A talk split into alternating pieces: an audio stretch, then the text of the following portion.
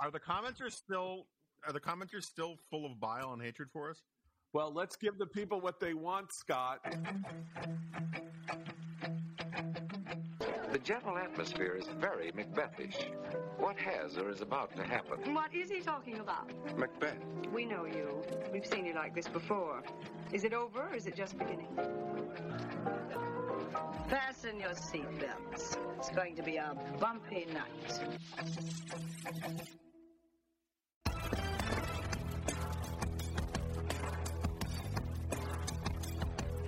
It's another Glop Culture podcast. I'm John Podhoretz in New York, elsewhere in New York, Rob Long. Hey, Rob. Hi, John. How are you? And of course, in Washington, Jonah Goldberg. Hi, Jonah.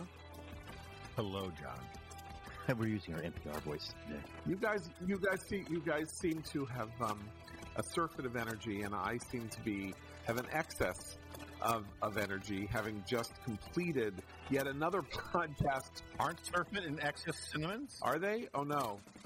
Have I just made a horrible, a horrible error? Wait, wait, wait, Like wait! a- I, I, like a- skipped, I missed it. What? What? What?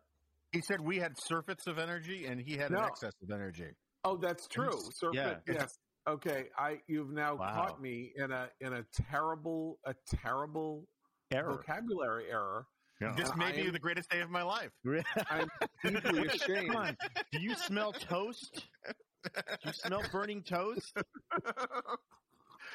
Oh man! All right. Uh, no, we were just And we're keeping this. There's no do overs. Oh no, no! You're using your uh, like upbeat host voice, and Joan and I were using our National Public Radio voice That's right. oh yes, yes. from yes. Washington. D.C. I'm Wa- I'm Robert Siegel, I'm Robert Siegel. And I'm Linda Wertheimer. I'm Linda Wertheimer.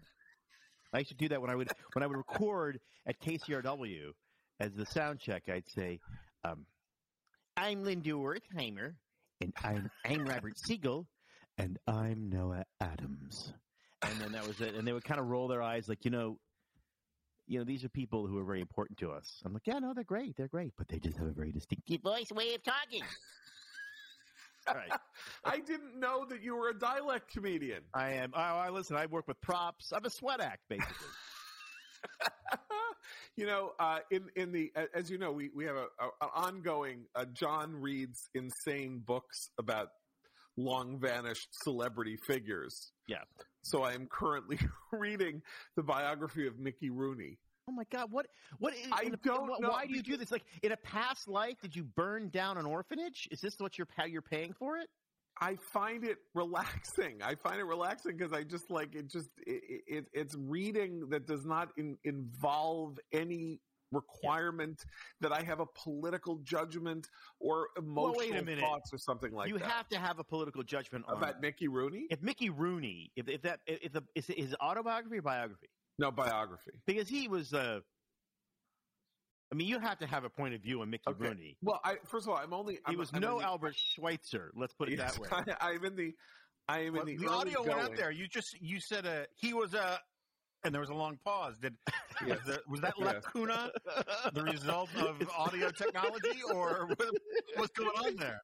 What was the he was the uh, I was there. emanating from my penumbra what he was. he was a very I you know I once saw him and his wife, his his his like last wife.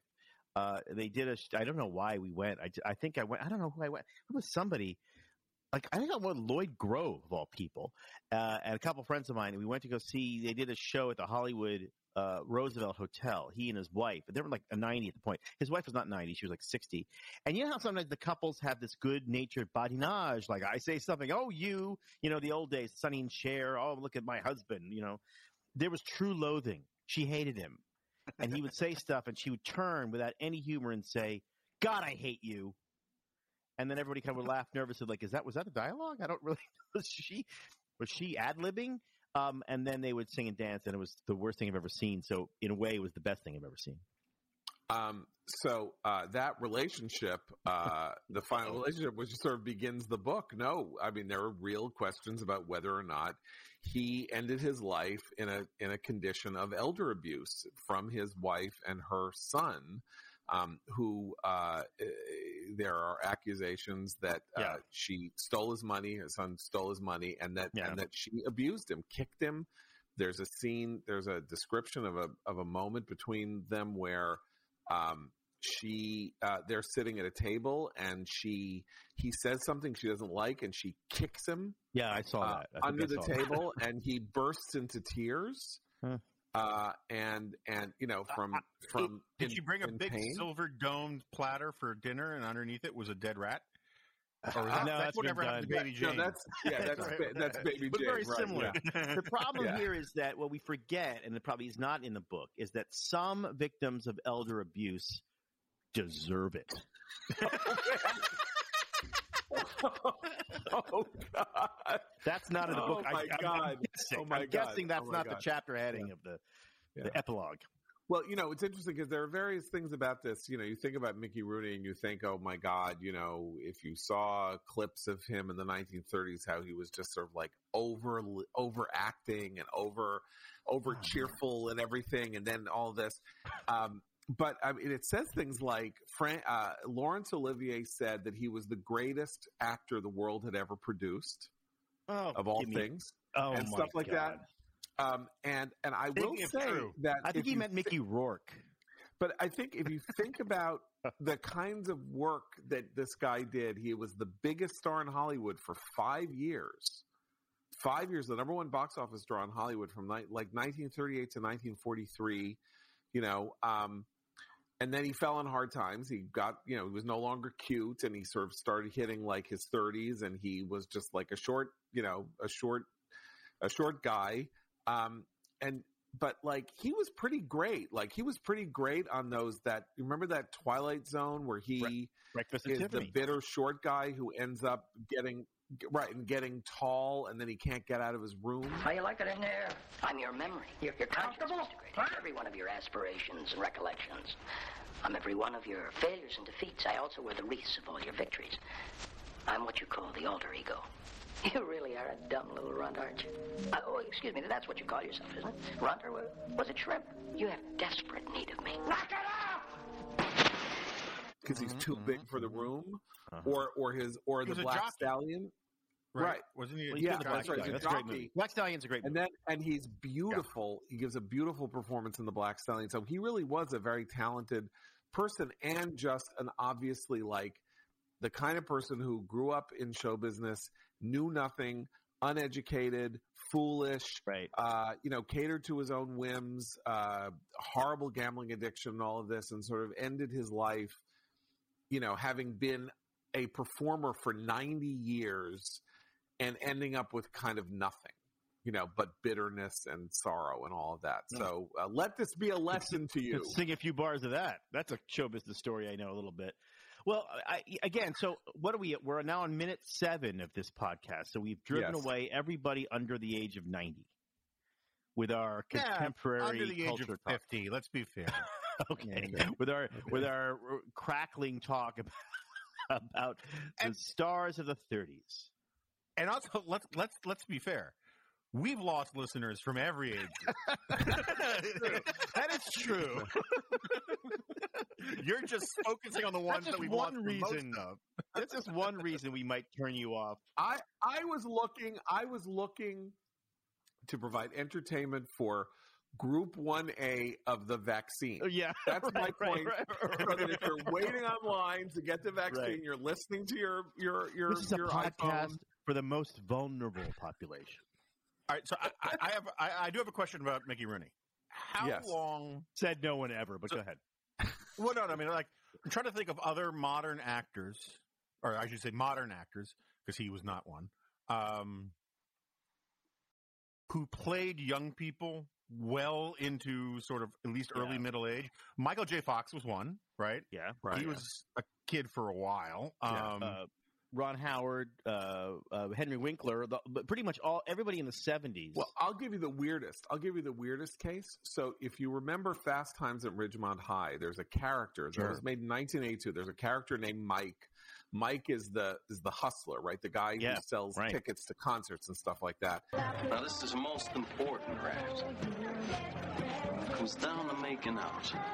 Whenever possible, put on side one of Led Zeppelin 4.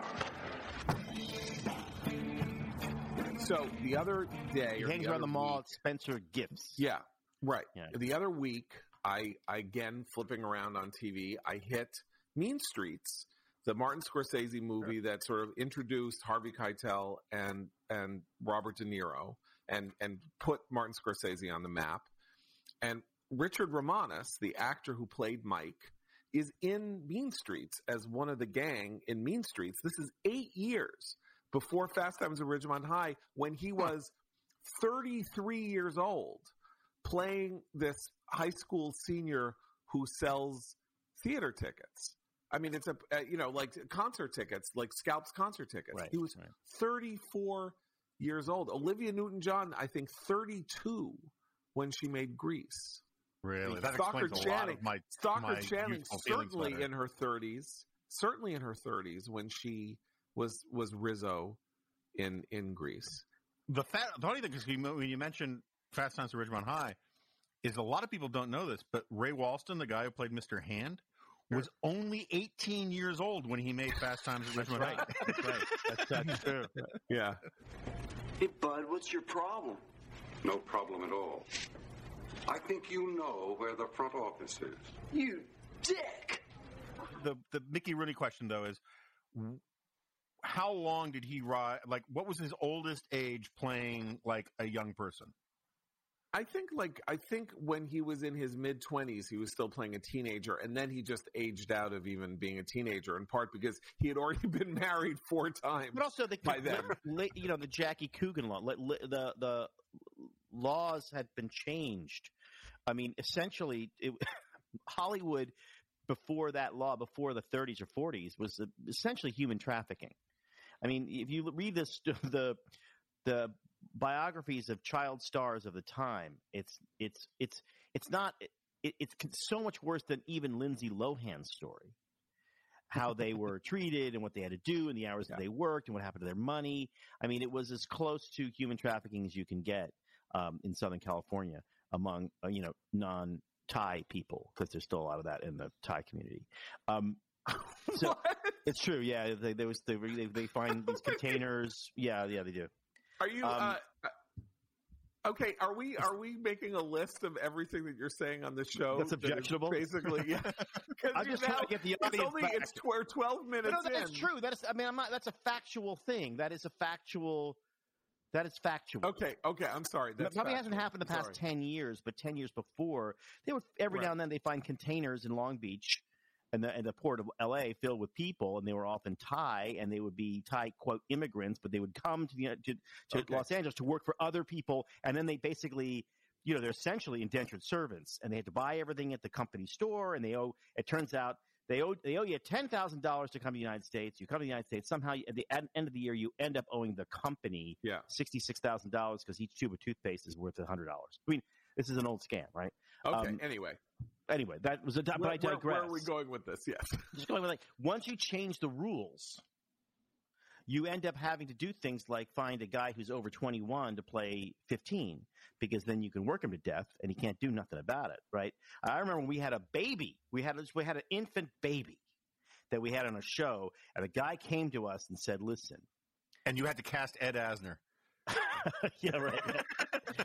uh, listen, you can um, we can get a baby, but it's like we we need triplets or octuplets, right? Because you need as many as possible. You got to keep switching them in and out because the lights are really hot on the little baby's skin, and you can only shoot with the baby like twenty minutes. Um, then you got to swap it out for another baby, or we can invest in the robot baby. Which is a really good baby. It's a great looking baby, and you can work that robot baby as hard as you like. You can shoot that. You can put. You can. You could shoot that robot baby in direct sunlight for 27 hours, but the robot baby at the time was like sixty thousand dollars. But it, w but they, he brought one in, and that was like it was creepy. It looked like it, he kept saying, "Touch the skin, touch the skin," because he was trying to sell us the robot baby. Touch it, touch it. It's like it feels like skin. Like, well, we're doing a TV show. No one's going to touch the skin, and it would kind of move around and stuff. Anyway, and now you can get the Well, same was- robot baby there's- at Walmart for nineteen ninety five. right, exactly Right. right. yeah. Well, anyway, so I have no idea how we we got to this point. Although I will say that I learned this weird thing. So they are um speaking of child actor, uh, you know, actors, even even unto today. So uh, they are rebooting the show iCarly, which uh, Jonah knows as well as I is a is was like crack for uh, Yeah. tweens uh, ten years ago. Uh, actually, my son was watching it this morning. It is was the best I think of the of the tween shows of of of this century. Um, you know, not good. you weren't embarrassed to watch it Right, as an adult, right, unlike a right. lot of other shows. Um, but one of the stars in it was a, a young actress named Jennette McCurdy, and Jennette McCurdy. They are rebooting iCarly. I think either uh, Peacock or HBO Max is rebooting iCarly. Uh, but Jennette McCurdy, who plays Carly's best friend, is not returning.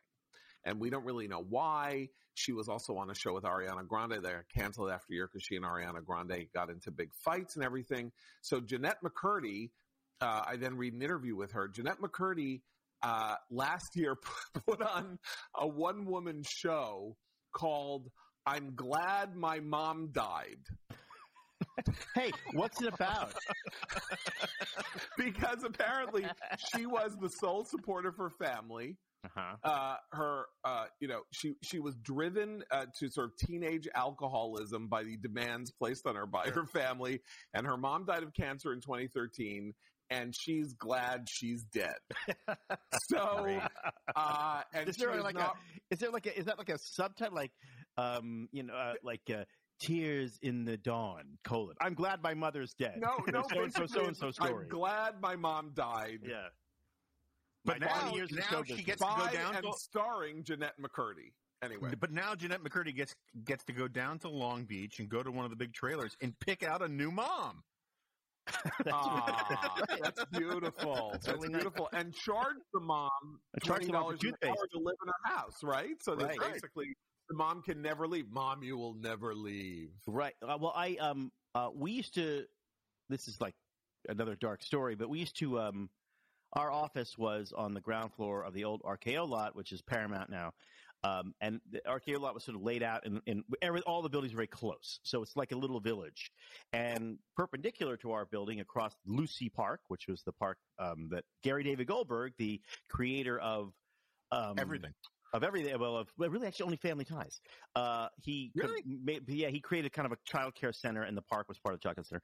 Right, right across the street from there was a our, our, was a bunch of casting offices, and um, and in the summer or the nice weather, we would have we wouldn't have the AC on, we have the windows open, and you could kind of like and every now and then you have to people would walk by and hear horrible things that we were saying in the room, but whatever. It was a different time.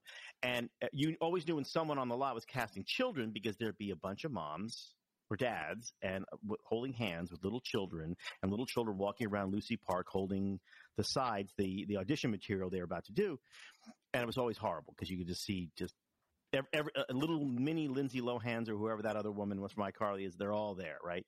And we did see as a as a uh, an angry mom with her hand around a white knuckle around the wrist of a little child who is clutching the sides, leaving audition, going towards us, and then taking a right and then through the building to go get their back in their cars. And she was saying, "I am very disappointed in you. I am very disappointed in you because her daughter hadn't booked the gig." You know, this reminds me of a story. When I was first uh, employed in New York in 1982 as a researcher for Time Magazine, and I was, I don't know, 21 years old, and I worked as a researcher in the world section, and the lead researcher in the world section was a woman who had a three year old daughter. And the, this was the time when the three year old daughter was looking to get into preschool in, uh, you know, in New York City, into the, you know, fa- fashionable, fancy girl schools in New York City.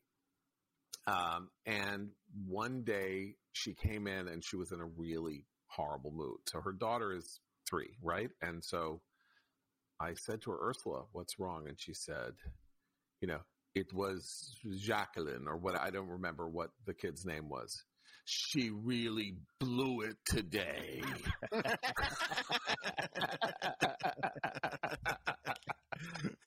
so so uh, by the way there is an amazing article there are several amazing articles this week about uh, you know the horrors of private school in you know Yeah, in, yeah, in, yeah. in our woke day bari weiss has one in um, in city journal uh, about the miseducation of america's elites which i commend to you highly and caitlin flanagan has one uh, uh, that just came out uh, this morning. This we're talking on on Thursday, uh, March. What is this? The 11th, March 11th. Uh, called "Private Schools." Uh, it's actually called uh, "Private Schools Are Indefensible." The gulf between how rich kids and poor kids are educated in America is obscene, and she uh, she makes a pretty pretty strong case.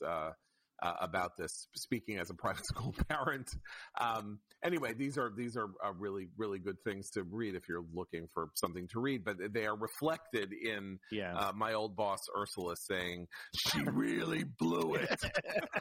So, I, I- not not to get out all policy e on this podcast, Oh, okay. frown upon, but this does raise a point I try to make all the time, and people, people, there are people on the right who hate hearing this.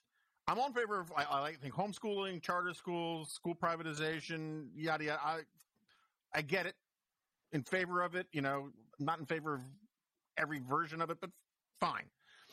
School choice, great.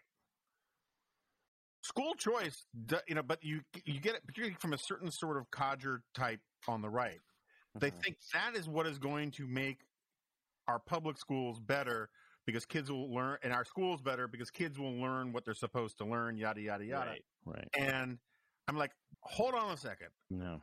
I grew up in New York. I know, and I have lots of friends like John who have their kids in private schools in New York. I live in DC. I have my kid in a private school, and a lot of my friends have their kids in private schools. I have school choice, and you that does not get you away from the garbage stuff that schools teach. In Right. fact, you often get worse garbage stuff um, at some of these private schools, and particularly now, particularly in Right. the wake of, of. Black Lives Matter, where curricula are are being overhauled uh, by the top, uh, Right. you know, 0.1 percent of America to um, instruct their children that America, the America that has enriched them and made them the most, you know, the the richest people on earth, is a terrible, unjust, horrible, racist, evil society. Right, but they they they but they are smart to do that in a way because a huge portion of the parents of private school students at private schools don't really care about what's taught.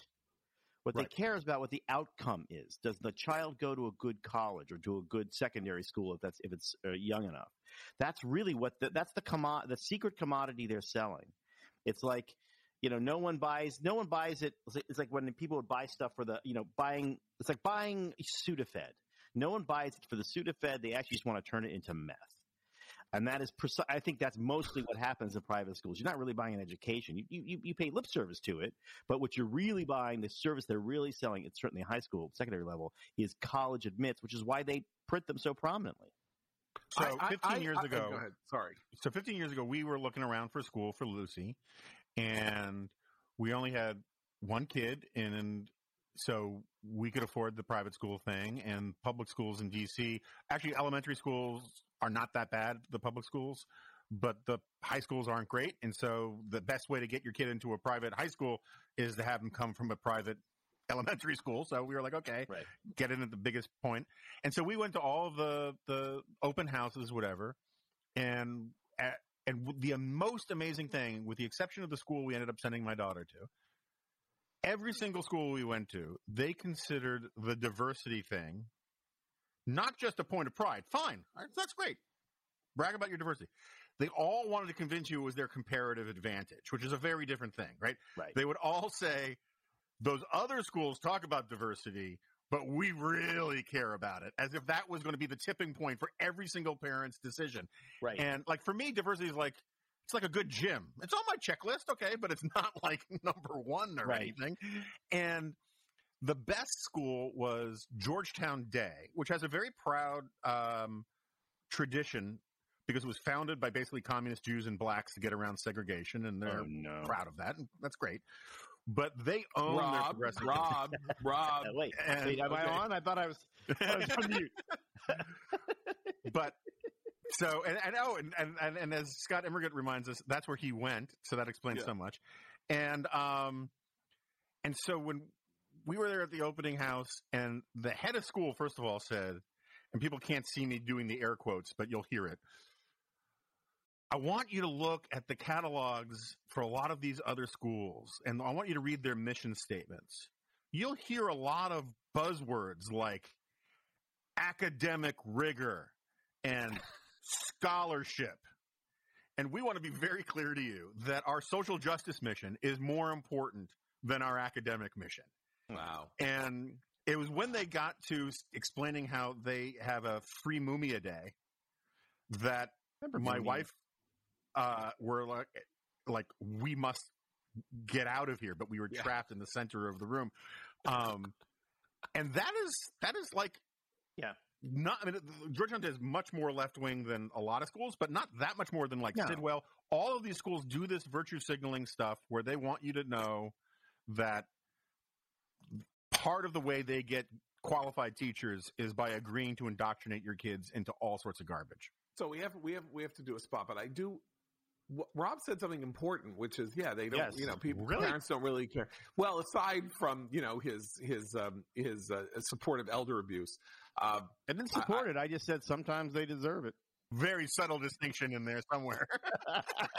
okay. Anyway, uh, because when he when he said when he said when he said a lot of these parents don't care about education, they care about you know uh, pl- placement in. Okay. Yeah, college admits. See, there's a whole thing where people talk about parents in 2021 as though they are parents in like 1970. It's like, oh my God. I mean, you know, parents don't want their kids to do drugs or parents don't want their kids this. Or, you know, when they were in school, they read the Odyssey in Greek and all this.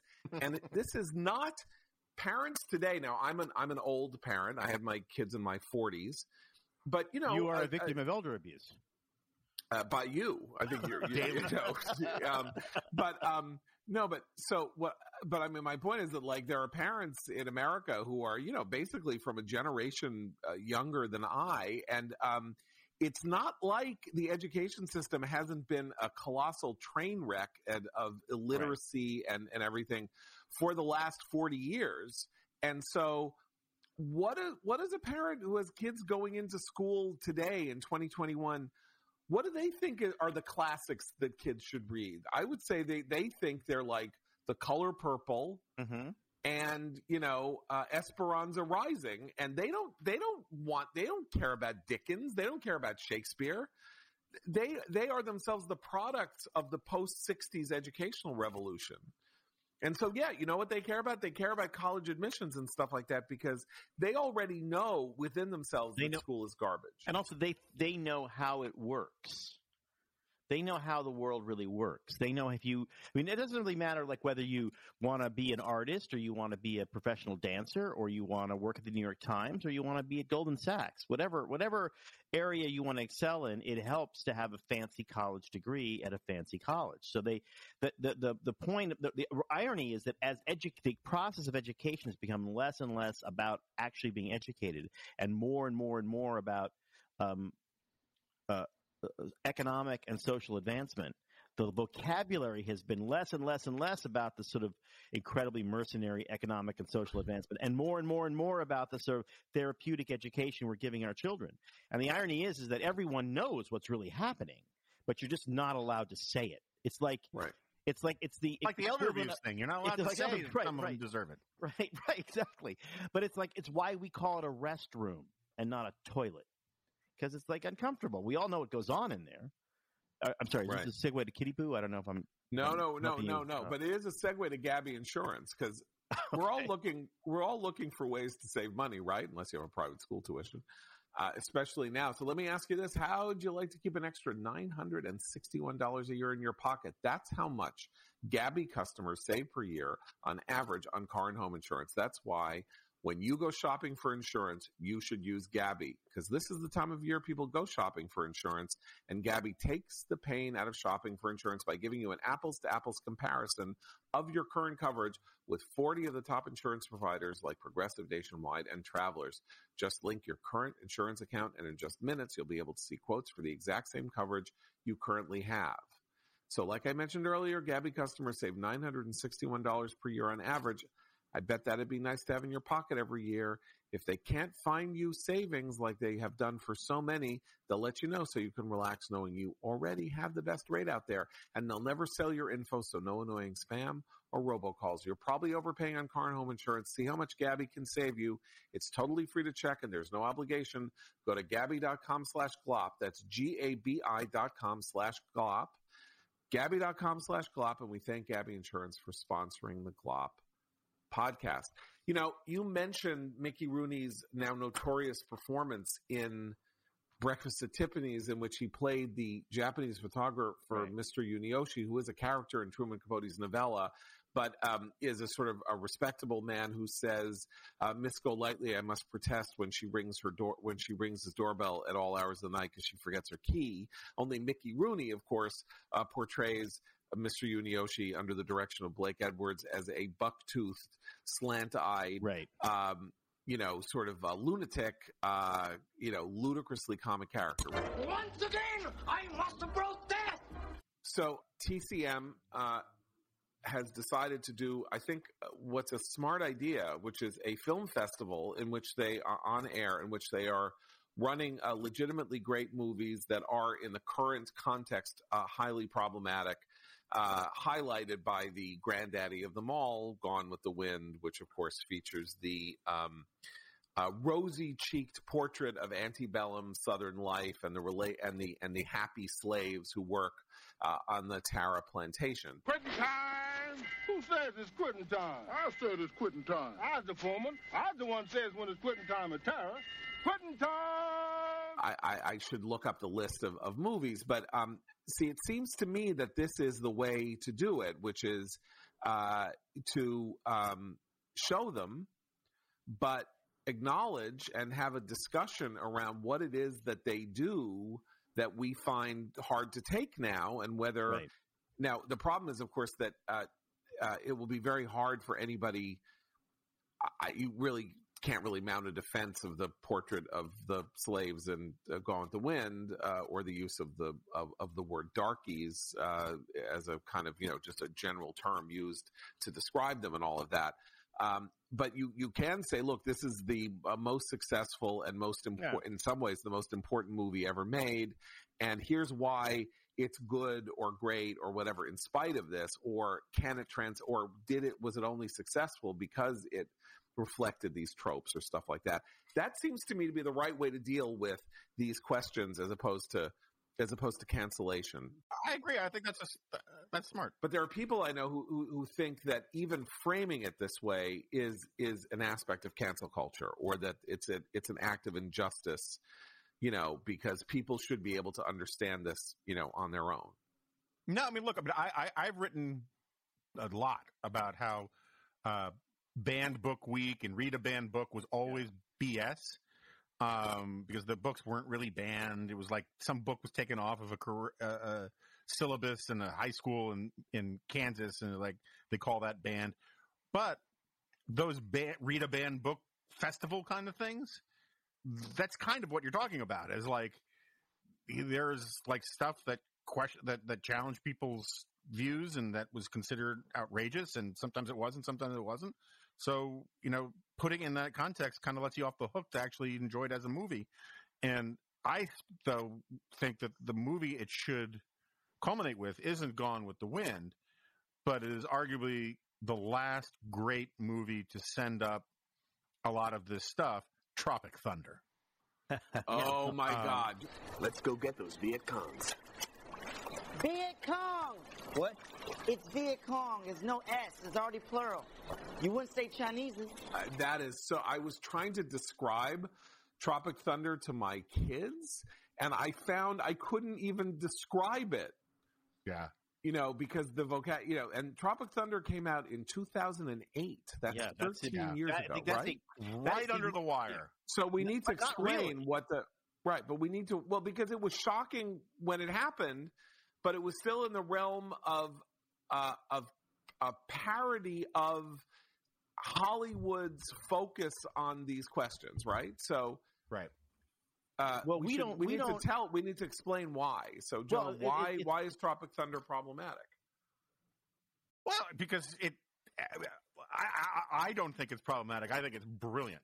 But yeah, it is, um, But yeah, it it plays on all of the. It, it makes fun of almost all of the obsessions that took over. Not all of them, but a lot of them that took over Hollywood since it was made, and that they kind of got right in front of the wave on. You know, white actor. The most obvious one is white actors playing, or I shouldn't even say white actors. Actors of one race or ethnicity playing another race or ethnicity, and the Robert Downey Jr. character who wears blackface and black body. no, no, no, no. plays- He he takes medication, like in Black Like Me, the book Black Like Me, to turn his skin black Oh, because I he's guess that's such a method. He's such a method like actor. like in Soul Man. Right. Yeah. He's such a method actor that he must become black in order. He's like Daniel Day Lewis. He must become black in order to be black. And then he spends the entire movie, he's an Australian, but he spends the entire movie black and saying things to other black people like, uh, Right, he'll never get people out of character. Yeah, he'll say things like, We've been oppressed for 400 years. You know, the guy's like, you, Yeah. What are you talking about? You haven't been oppressed for 400 years. Australian. You're an Australian white guy. For 400 years, that word has kept us down. What the f- Took a whole lot of time just to get up that hill. Now we up in the big leagues. Cannot turn it back. Long as it lives, it's you and me, baby. That's the theme song for the Jeffersons. You really need help. And just because the theme song don't make it not true. Uh, but the the the the, the China not the- White the oth- version, yeah. the most intense part is, if you haven't seen the movie, is when Robert Downey Jr., who now of course is an unimpeachable movie star, um, is in blackface, in using black dialect, is also telling Ben Stiller that in his recent movie, the reason it bombed was because he was playing Simple a mentally Jack. challenged, Simple Jack playing a mentally challenged person. he went full, and I'm going to use the word just because you have to hear it. He went full retard. And then he uses what we now think of as the R word about 27 times. So there's a guy in blackface using the R word. Right. And somehow this movie, this part of this movie has been completely memory hold. It's like nobody wants to talk about it because everybody likes Robert Downey Jr. And if you ever bring it up to somebody who's like super woke, they'll say something like, well, the context is important, which they never say about anything About else anything. at any other time. It's just that this And movie kind of like it. I don't like governor of the governor of Virginia, so it doesn't really matter to me what the context was of his yearbook picture, when he was in blackface, if he's making. I don't care, but I do care about this. But but the um but the thing is is that while it's been memory hold in terms of official conversations, uh, you know, in fancy pants magazines and whatnot, the phrase "never go full blank" Yeah. comes from that movie. I mean, and that is used every single hour on Twitter and Facebook and all that kind of Yeah. stuff. It's maybe Oh, no, not right. always full retard; it can be something else. But never go I- full Corey Lewandowski.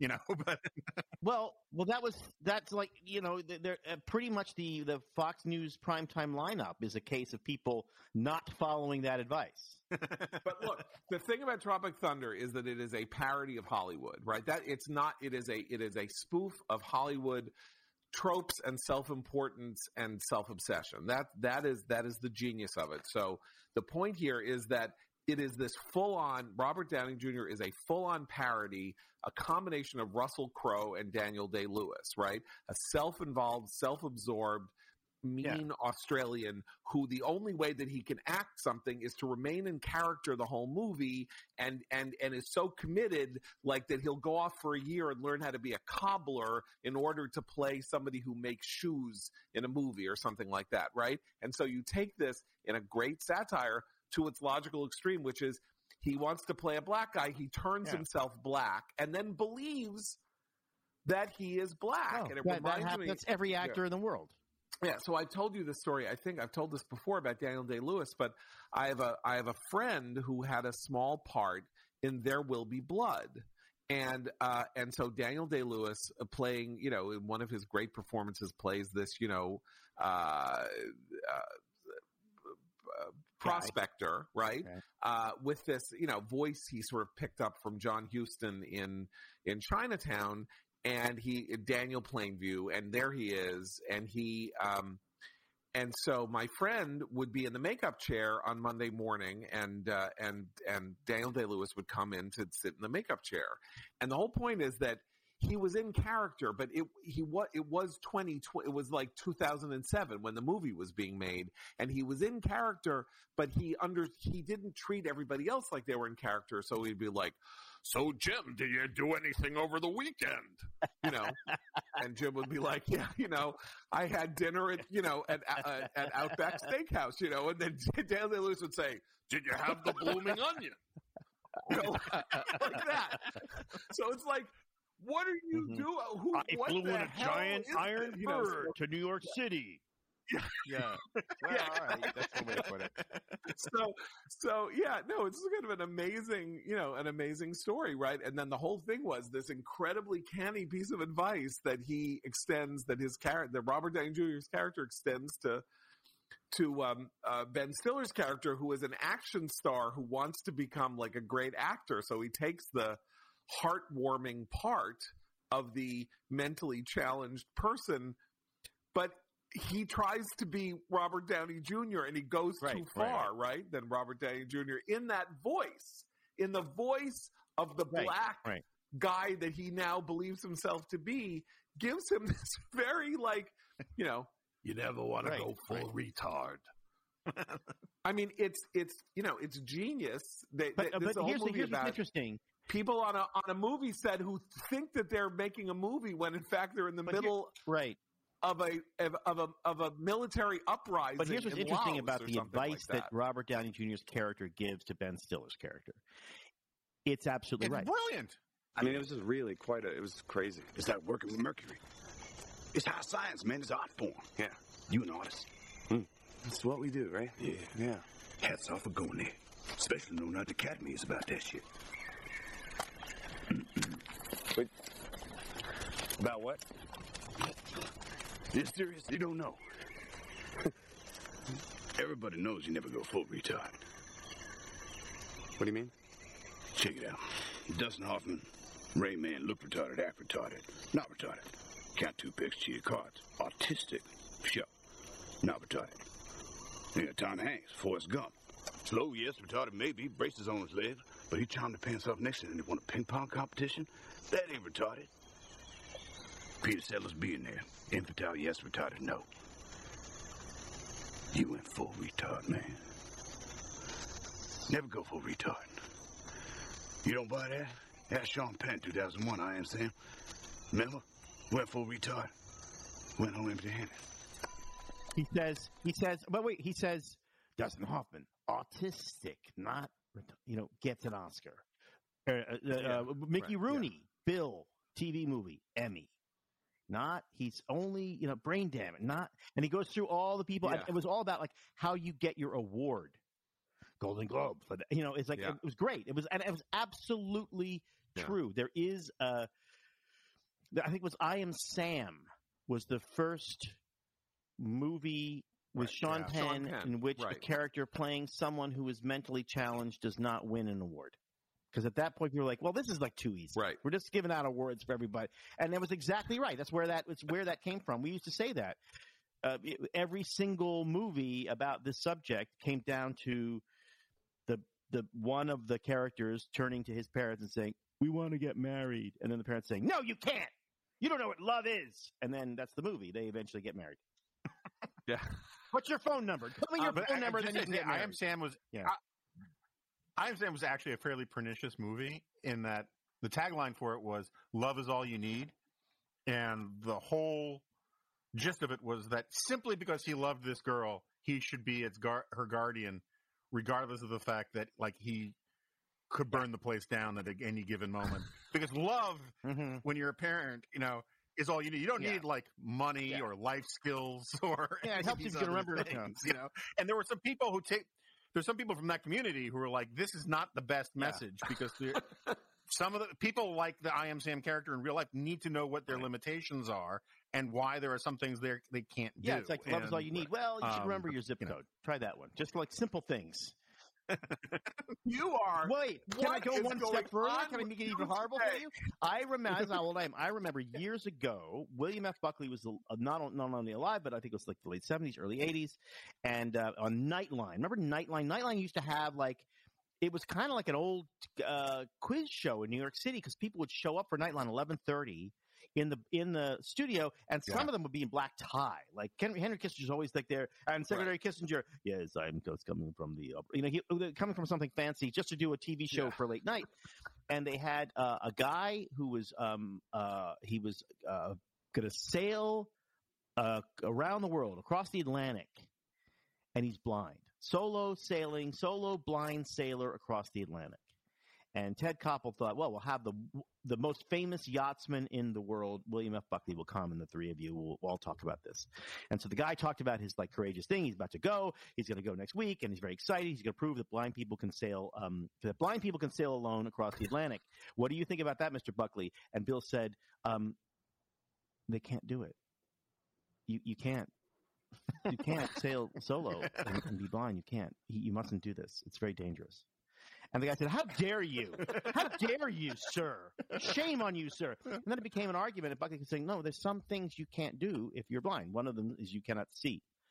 That is the definition of blind. And therefore, if you're a solo sailor across the Atlantic and you're blind, you're not going to be able to do it. You have to be able to see. There's no, and this is like before, there was no auto, no one was like, there was no talking nat, sat nav or whatever. It was like, it was all like instrumentation. Um, you can't, you cannot um, navigate by the stars. You cannot navigate by the compass. You cannot navigate by a chart. You cannot navigate by the sun or the. You cannot navigate. Um, and it was like out, outrageous. How dare you? I will show you, sir. And it turns out a week later, the guy sailed, and then he had to turn back because you can't sail across the Atlantic if you're blind.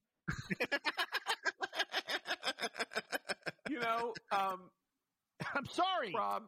Can I just tell you? Can I just tell you that if you have multiple credit cards, No, I'm not even trying to you're go for a transition here.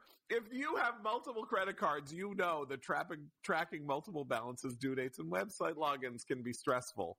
Upstart makes things simple with one monthly payment in one place. Upstart is the fast and easy way to get a personal loan to pay off your debt all online. Whether it's paying off credit cards, consolidating high interest debt, or funding personal expenses, over half a million people have used Upstart to get a simple fixed monthly payment. Upstart finds smarter rates with trusted partners because they assess more than just your credit score. With a five minute online rate check, you can see your rate upfront for loans from 1,000 to $50,000. You can get approved the same day and can receive funds as fast as one business day. If debt is taking over your life, it's time to get a fresh start with Upstart. Find out how Upstart can lower your monthly payments today when you go to upstart.com slash glop. That's upstart.com slash glop. Don't forget to use our URL to let them know we sent you. Loan amounts will be determined based on your credit, income, and certain other information provided in your loan application. Go to upstart.com slash glop, and our thanks to Upstart for sponsoring the Glop podcast.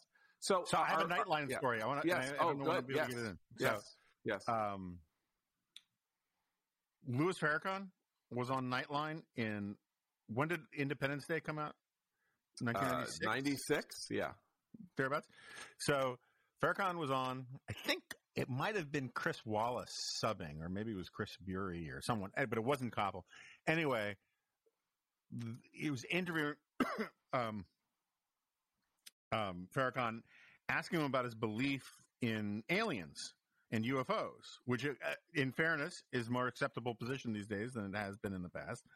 But he said, he, Farrakhan says something along the lines of, well, look, one only has to look at the popularity of films like Independence Day to see that many Americans agree with me about the posi- the prevalence of alien life on planet Earth or something to that effect.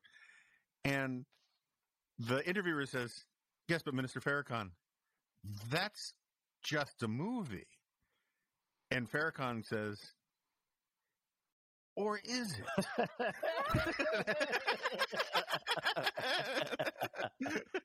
and I always love that. It's like, you know, okay, so Well, there you have it. answer the question. well, that reminds me of a story about Spike Lee. That Spike Lee once in some interview or something like that said went on this sort of riff about how you know America's a racist society and uh, drugs were deliberately deposited into the black community, uh, you know, in order to make uh, black people, you know, uh, That was back when of conspiracy heroin and, and drugs, and it's really terrible. Right. No, and and this was also terrible and everything like that. And and somebody said uh, this wasn't the CIA story. This was like earlier. Like this is how this is how why why people got on drugs or something like that. And so somebody uh, interviewing him said, "Well, how do you, how do you know that this was what was being done?" And he's like, "Well, you know, it's that that scene in The Godfather."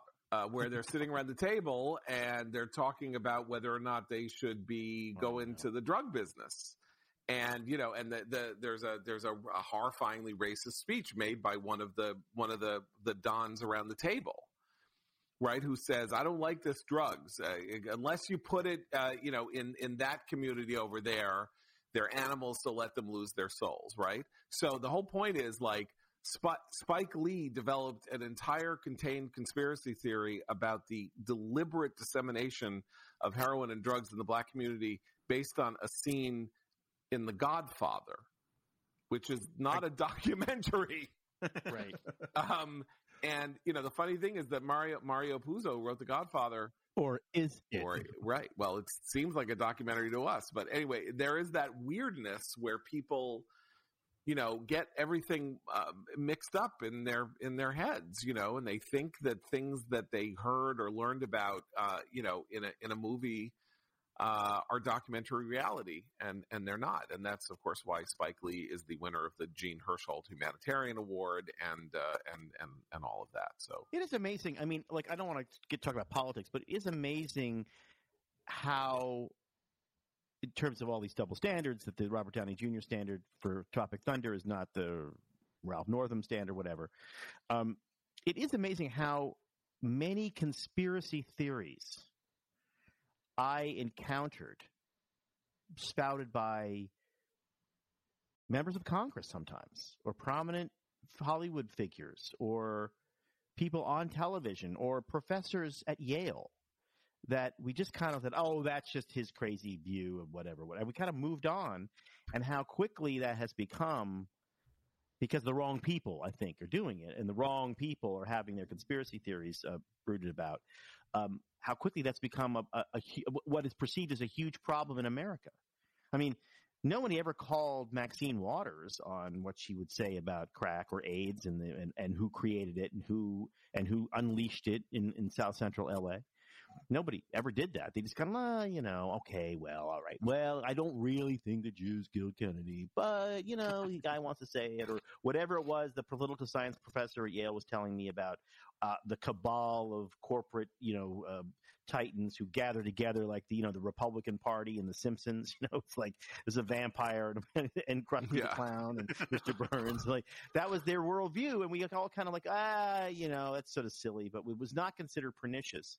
Maybe because it wasn't pernicious, or maybe Yeah. because it was, and we just decided not to pay attention to it. Well, I, I love this fact that you know there's now this uh, roundup, right, of everybody who was at the Capitol protest, right, and they're using uh, they're using face recognition technology and all this, and they made hundreds of arrests and all that, That'll right? keep people Okay. not being paranoid. right, which is which fine. Um, you know, when uh, last I heard, and this was you know almost 50 years ago or stuff like that, but there was a contained there was a three year investigation by the church committee and and and members of Congress into the misuse of intelligence assets in both within and without the United States Yeah. to target citizens that the FBI believed were engaged in revolutionary activity, and the COINTELPRO uh, uh, stuff at, at the FBI, which was and and and the CIA, which was uh, very real, was essentially ended then because it was decided uh, by kind of common consensus that this was a bridge too far. This was something government shouldn't be doing, even if they had reason to suspect that that crimes were being plotted or something like that. The threat to civil liberties was too great. Well, it's always the case that you don't care about the civil liberties of people whose politics you hate, and so now the civil liberties of you know right wing lunatics are now totally up for grabs, as far as I can tell. Yeah, Um, you're right. Because it's not just them, of course, right? It's not just the people who are at who were at the protests who arguably, you know, uh, went in and therefore trespassed and did criminal trespass and all this. But then it's like, well, who are their Facebook friends? Who did they communicate with on Reddit? Who wa- wasn't there?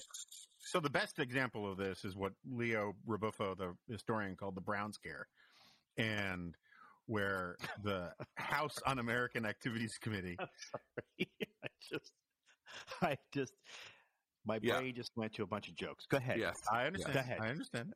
Um, and you know, people forget that HUAC started as a Nazi hunting thing before it became a commie hunting thing. And um, you know, this is a point. Picture a Nebuchadnezzar Jewish man in in flannel, like gray flannel pants and a business shirt on a Saturday, pushing a small child on a swing. That's my dad explaining to me how the communists in the American Communist Party were happy to use, I think it was called the Taylor Act, to rat out the Trotskyites um, to Congress um, and name names and give lists. And it was only when the same tactics were used against the Stalinists in the American Communist Party that they started screaming bloody murder about civil liberties and whatnot.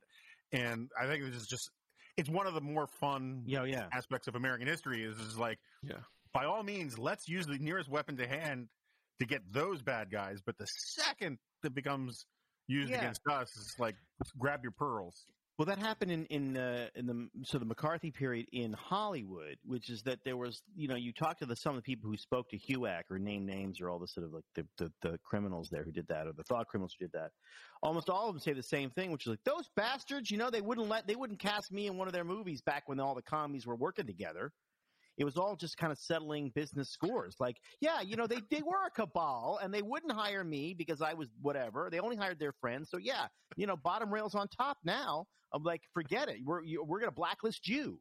And, and th th th those are people who are sort of tone deaf to what eventually became the idea of McCarthyism. But at the time, it was simply score settling. And I will go, okay, since I'm obviously now six for six on cancel things that I'm going to get canceled for. I will say I don't know what percentage, but there is a percentage, a non-trivial percentage of the Me Too-ism, Me Too, uh, you know, uh, environment, Me Too umbrella issues uh, have. A, all, all, there's a non-trivial percentage that are only about money and power. I want it. You're in my way. Uh, we are.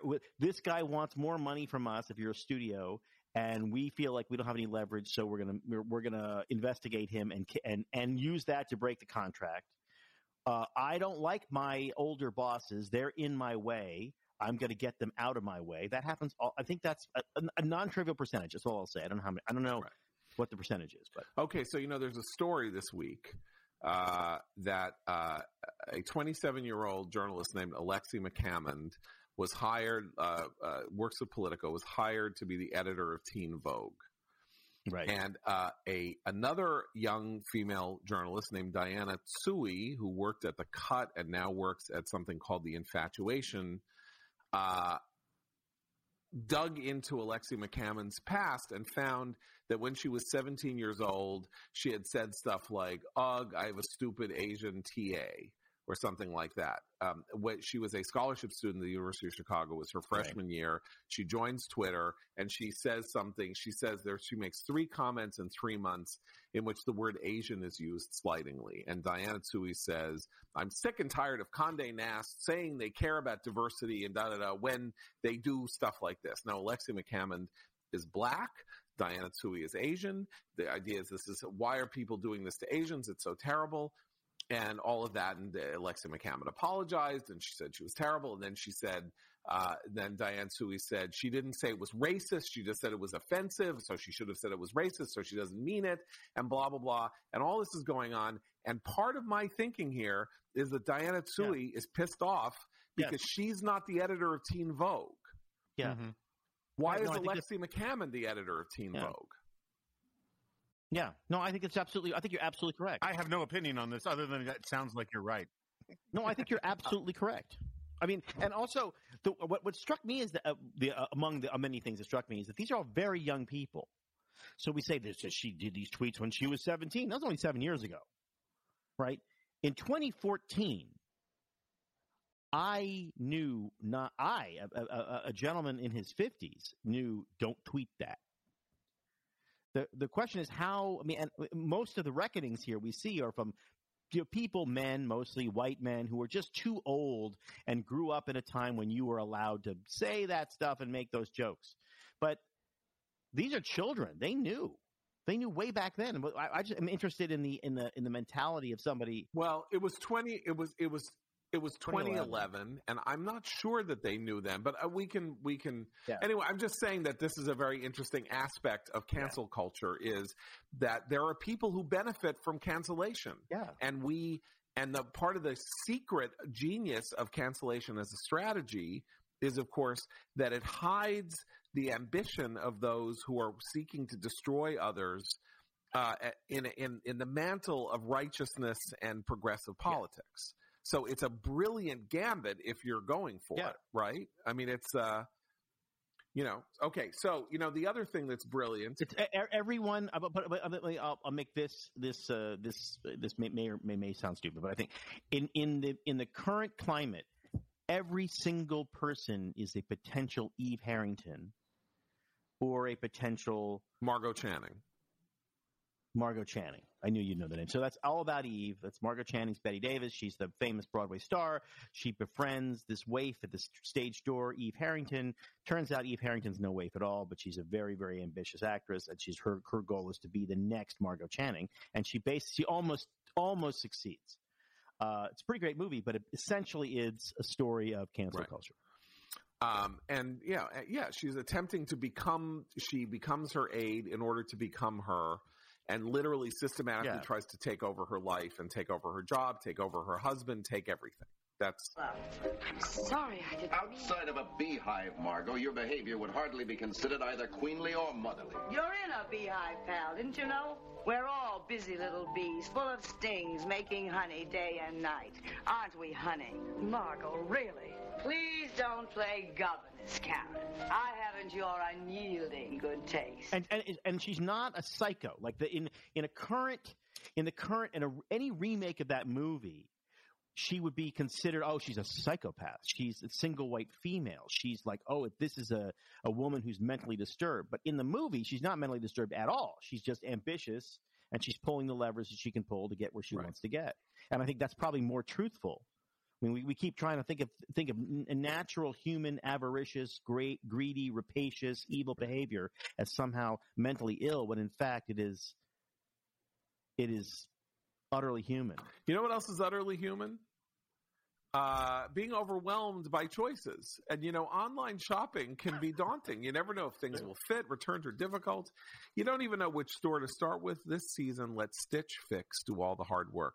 Stitch Fix offers clothing hand selected by expert stylists for your unique style, uh, size, and budget. Every piece is chosen for your fit and your life, and it's the easy solution to finding what makes you look and feel your best. Try on pieces at home before you buy. Keep your favorites and send back the rest. Stitch Fix has free shipping, easy returns and exchanges, and a prepaid return envelope is included. There's no subscription required. Try Stitch Fix once or set up automatic deliveries. You'll pay just a $20 styling fee for each box, which gets credited towards pieces you keep, and there are no hidden fees ever. Stitch Fix has styles and clothing to fit any occasion for women, men, and kids. They ship all over the U.S. and are available in the UK as well. Get started today at stitchfix.com slash glop and you'll get 25% off when you keep everything in your fix. That's stitchfix.com slash glop for 25% off when you keep everything in your fix. And a special thanks to Stitch Fix for sponsoring the Glop podcast. Uh, so we are we are we are we are nearing rounding the corner here, nearing the end. Uh, although you know when Donald Trump said we were rounding the corner on uh, on the coronavirus, we then got into a fourth wave or that third wave or second wave, whatever wave that was. Rob, I think you, This, this the podcast is like a yeah, virus. You, I you said like something about having a piece of gossip that we're gonna was maybe Oh. gonna make people hate us. So maybe we should close out. yeah, with that. yeah. Well, I don't think it may hate us, but this this is the gossip that I have heard uh, from um, a uh, a respectable mainstream journalist who uh, was recently at Mar-a-Lago to interview, kind of, you know, the former president. And he or she, reporter, said to me, a very diminished person. Seems depressed, and the the, the rueful, kind of sad, slightly bitter joke was very low energy. Hmm. I believe it. Makes So sense. that's the gossip. Did you see his statement yesterday? Uh, his, his, his presidential office of the president, tw- you know, Erzat's Yeah. tweet. Um, it was sad. You mean, you mean yes? Yeah. I mean the one where where, Hope where people he said, listen. Hope people No, remember. where, where, where, where he said you wouldn't be getting this vaccine for five years if it weren't for me. Right, but also it, had, it was full of Right, all of um, the his weird Twitter grammatical solecisms, solecisms, and, and and usage weirdness and all that kind of stuff, and capitals, weird capitals, weird parentheses, and and the problem is like the medium is the message, you know, not to get all Marshall McLuhan, but so like you can get away with that stuff on Twitter, but when it goes on official stationery and you're and it looks like you just want to be on Twitter, it's really sad, you know. I mean, it's it's it it it, it was a sign that he's going through a certain kind of Twitter withdrawal, or it's like he's trying to replay the greatest hits, you know, it, with with a different instrument, and I just don't think it works. But Look, I think the most important thing about him right now is this war that he is staging on the financial future of the Republican Party by by essentially demanding that uh, the party uh, not use his name, likeness, or anything about him because he's going to use his own name and his own brand to raise his own money for his own PACs and things like that. Uh, and of course, that, that's this is uh, very interesting because it, it it basically establishes the precept not not only that he is the party uh, and that he will now officially be the party because you'll give him the money instead of the party, but um, he does this with absolutely no assurance or guarantee that any dollar that anybody sends him is ever going to go into politics. Just because you send it to his PAC or something like that, he can do whatever the hell he wants with it, including buy buildings and you know, uh, you know, dance on, you know, do whatever it is that he that he might want to do with the money. So it's essentially a kind of like that thing that was in the back of uh, when when Soupy Sales uh, ended his show And told the one day on, on his yeah. kids show by saying, "Yeah, yeah, go to mom's purse and send me a dollar." And then, like thousands of kids went and took money out of their mother's wallet and sent Soupy Sales a dollar. Like, you know, this is essentially what he's trying to do with with with uh, with the with the Republican grassroots. And I I enjoy this because good. Let like let look, they sold their souls to him. And uh, now, like uh, people who sell their souls, uh, they're now going to reap the whirlwind in the form of their committees, their you know their staffs, all of that, uh, having the money that they need to do what they do conventionally uh, challenged and and taken away from them. So yeah, I mean, if you can get beyond like, will it be bad for America if the Republican Party is destroyed? Which I think is an an important question, um, with with many interesting answers to it. You know, depends how it's destroyed, who ends up on top, you know, standing on top of the rubble, yada yada yada. But if you get if you put those conversations off for another day, I don't understand, at least from the perspective of someone like me, how you can't enjoy this at least somewhat. Because you know we've been it's it's like yeah. in a movie yelling that's a shark that's a shark that's a shark.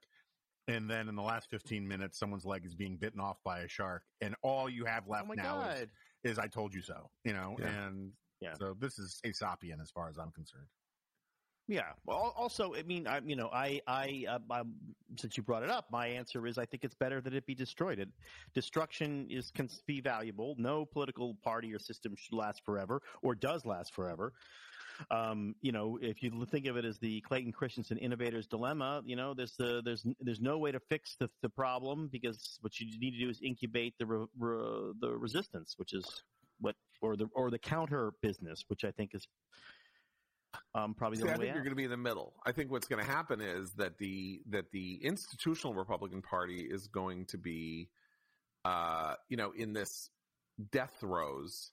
But I'm not sure that electorally the Republican Party is going to be in its death throes. Like it's I got five, it's five No, seats down in the in the House, 50-50 Senate, There's going to be an election next year. Maybe there'll be this insanely roaring recovery that will, you know, that will carry, that will av- make Democrats avoid the standard issue fate of midterm, the first midterms after an election, which is that they're going to lose the House and Senate. Maybe that won't happen. But uh, if it, it, you know, But it could. Right. And I then- so they'll lose, and so then the Republican Party will not be dead. But what will what will be hurting and what will be in, in terrible condition are like the Republic every support structure for the institutional Republican Party that people live off of, right? That the Republican National Right. Committeemen live off of, and that the Republican consultancy community lives off of, and all that money that gets raised for campaign committees and this and that and the other thing will be under threat from Donald Trump's own personal maw. And and yet the party understood in aggregate as as the people who get elected to office may be in better shape than than the than its institutional supports will Yeah, so I, to not sure that's right. I think that's plausible, to be sure. Um, this is why I said it depends. Sort of, you know, it's like Ghostbusters. It depends on the form of the destructor, and um, the what you're saying is basically the brand can endure, right? The brand could be fine, and Republicans, people who call themselves Republicans, can get elected. That could be utterly disastrous if that's the form of the Republican Party being destroyed, because it means that basically what's really destroyed is any notion of respectable conservatism is destroyed, and instead, because Trump anoints the Matt Gateses and other ass clowns out there as the um, as the face of the Republican Party, you now have a statist woke major party in the term of the, de- in form of the Democrats, and you have a statist populist asinine party in the form of the Republicans. That's not the way I want to destroy the party because that leaves you no nothing to build on, right? The, the way to destroy the Right. the smart and, and John, you actually wrote a really good column about this a while ago. The smart way to destroy the Republican Party would be for Joe Biden to govern hmm. from the center and grab like a dozen Republicans, Yeah. Yeah, right. piss off the woke left, triangulate over the fact that he's pissing off the woke left, empower the center of American politics, and be remembered as the guy who actually did do that stuff he talked about in their inaugural about restoring balance and, and partisanship and all that kind of stuff. And Yeah. but I, right. I just can't figure out whether he knows that and has decided he can't do it, or doesn't realize that he could do it um, because he's surrounded by people who don't want him to come to that realization. Well, or uh, or I or, don't or he's know. asleep, or he's asleep, and you know he hasn't given a press conference for a hundred No. days, and he couldn't remember the Secretary of Defense's name. Why should he? Why should he give a press conference? Why should he bother He giving a press conference? He Why? shouldn't. I mean, uh, the, the the the the less you see an American president of the certainly the past six American presidents, the more popular they are. Giving a press conference only opens you to saying something stupid or getting caught or just lay low Or- yeah, and watch your numbers get or into being the 60s. revealed as uh, diminished in some fashion or other. Anyway, Whatever, or some whatever, Okay. whatever, whatever. You know, He's he's not actually underexposed. He's out there saying stuff, but he's sort of just not doing it as, in the form of a press conference. I think eventually he's got to do a Right. press conference, and it's under yeah, I don't I care whether he does a press conference. anyone who gets really worked up about it is you know is in the press. yeah or is Yeah. you know whatever. Okay, Jonah. Jonah, people, are you making appearances where people can see you? No, I'm actually uh, doing nothing of the sort. I am actually No. this Sunday getting on the road and driving cross country again. Wow, Wow, wow, amazing. Okay, what are you running from? what are you running toward? Uh, that's yeah. better. Um, the journey, not the destination, Rob. Rob, what about you? what about you? But what, but what's the destination? Uh, I am appearing on the Greg Gutfeld show on Ah. Saturday. I will be taping that on Friday. Okay, so that's Saturday the Also, Saturday the 13th. whatever. Also, my beloved and uh, late lamented but still beloved uh, podcast, little commentary, Martini Shot, uh, which I did for 16 years on public radio, and I now do uh, on private podcast, not public radio. Um, well, I do it for Irish radio still, but I don't. But it's um, Oh, you do oh, you do it for Irish radio, do you? Uh, Manly, yes, but I like yes, it too. I'm doing a little podcast. Right. On Hollywood. They're always Never after your Lucky Hollywood. Charms. Yeah, um, uh, I do it just like that. Yeah. A little Tam O'Shanter. and Darby O'Gill and the Little uh, People. lickety lickety doo. Here I do my podcast. Woo. um, I, uh, uh, but I'm now doing it privately. Uh, on a for-profit basis, Yes. such as it is, uh, and you can find that at Martini Shot Cast bot, bot Martini Shot Podcast.com or wherever you get your podcast, Stitcher, Apple Podcast app, whatever. That it's all there. Just look for Martini Shot, my name, and uh, and you can um, subscribe. Uh, fabulous. And uh, that commentary magazine merch is for sale at merch.commentarymagazine.com. We got t-shirts, we got sweatshirts, we got Crushing Morosity t-shirts and sweatshirts, we got Keep the Candle Burning t-shirts, commentary logo t-shirts, commentary tote bags. We've got women's tees coming. We got mugs coming. So keep it coming. Merch.commentarymagazine.com. And guys, yeah. it's been a real pleasure. I think we should end before Rob finally says the thing Mm-hmm. that is that we're all going to have to apologize for. right, right, right, right. Here's the thing about Eskimo. no, You're not supposed to call them Eskimos, dude. Inuits. That's right. I forgot. I've been Dr. Seuss. Yeah. Bye, guys. Spader.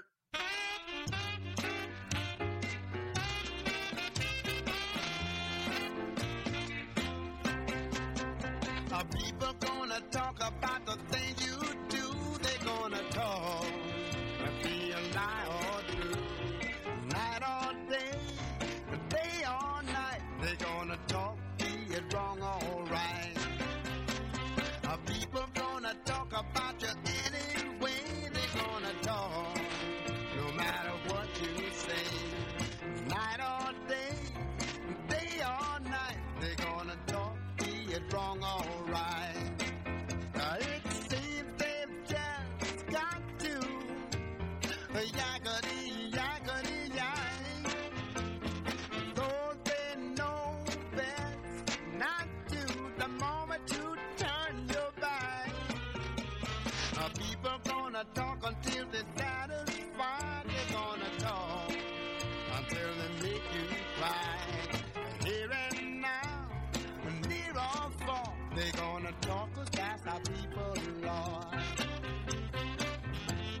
Ricochet. Join the conversation.